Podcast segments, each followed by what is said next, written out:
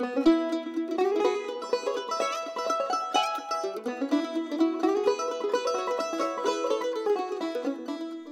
is Growing Local stories from ASAP about the local food community.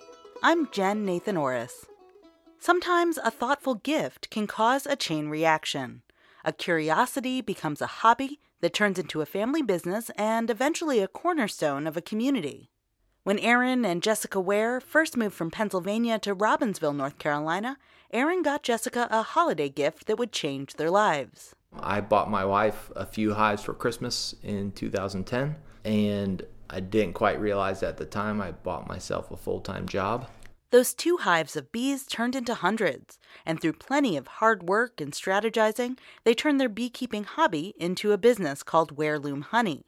While this is a feat in itself, what's even more impressive is the growth of this small business in a rural county with a population of less than 9,000 people. They now have a brick and mortar store on a bustling country road in one of the westernmost counties in North Carolina.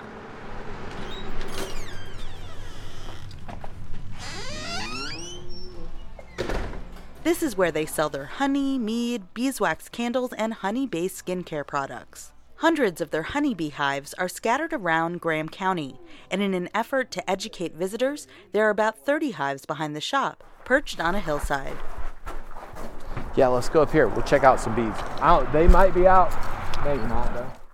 It's a chilly day, so there aren't many bees buzzing around the hives, but there are a few brave ones flying in and out during the year, this is our honeybee observatory, so we'll have hives in all of these. You know, this time of year, it's a little bit too cold, and we don't want them to die, so we put them back in boxes so they can insulate.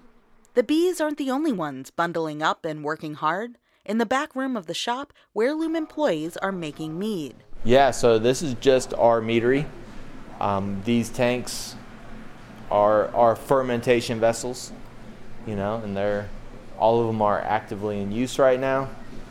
Mead is an alcoholic beverage made by fermenting honey with water. A wide range of fruits and spices can be added for flavor. At Wehrloom, they're especially conscious of which varieties of honey they use for making mead and are proud to use sourwood honey, a regional delicacy that sweetens up some of their beverages. This one is one called Home Sweet Home um, that we make with sourwood. This one's strawberry lemonade. The third one is gonna be apple um, on Friday. It hasn't started fermenting yet. It's just the juice is in there right now. Mead is one of the world's oldest alcoholic beverages, and there's evidence that fermented honey wine was enjoyed by ancient Greek, African, and Chinese people as far back as 5,000 years ago. Mead has seen a resurgence in recent years, and is considered one of the fastest growing alcoholic beverage categories in the U.S. But even five years ago, you couldn't find mead or any kind of alcohol in Graham County, North Carolina. Graham is a dry county, meaning the sale of alcoholic beverages is prohibited. Aaron and Jessica worked with local officials to create an agricultural exception for Wehrloom Honey's taproom. Now they're allowed to serve mead because it comes from their honey, an agricultural product that they produce themselves. Wehrloom has found its niche in the community, not only as a place to buy honey and drink mead, but as an employer in this rural county. They currently have four employees, and there's a big expansion on the horizon. They'll keep their production, retail space, and taproom in Robbinsville. And in 2020, they plan to add a second location in Asheville, a city that welcomes alcohol based businesses. Um, so we're going to be moving and opening a taproom and sales outlet right there in Asheville. So not only are we going to be having some jobs there, but to provide all the production will stay here in Graham County. So yeah, we'll be hiring on probably three or four people this winter. The beehives behind the shop and around Graham County will remain in place, but Aaron will need a larger supply of honey to make more mead. In addition to creating their own business in a rural community, they're also creating a market outlet for other farmers. Aaron encourages nearby farmers to produce honey in addition to field crops. Not only do bees pollinate a farm's fruits and vegetables, but he says honey is in high demand right now. Aaron remembers a recent conversation with a local food distributor who says farmers are always asking her what they should grow. And I told her, well, damn, I got an easy solution. Just tell them to grow honey because I'll buy it all.